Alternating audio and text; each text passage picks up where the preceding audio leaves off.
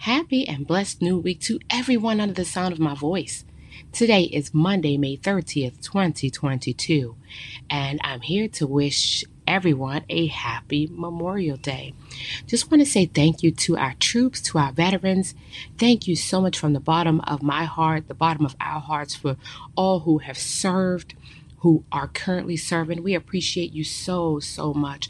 We pray for you. We pray for your families and just want to say again, your work is not in vain and what you do for us is, is never forgotten.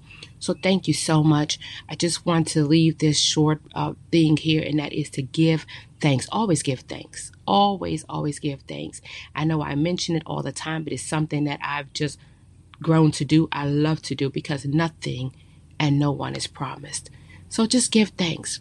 Go into this week walking in excellence, authority, claiming what you want, and work towards it. Faith without works is dead. So I just want to say again, thank you again to all of our troops. Have a super duper amazing Monday. Until next time, this is the Inspirational Motivator signing off. Goodbye.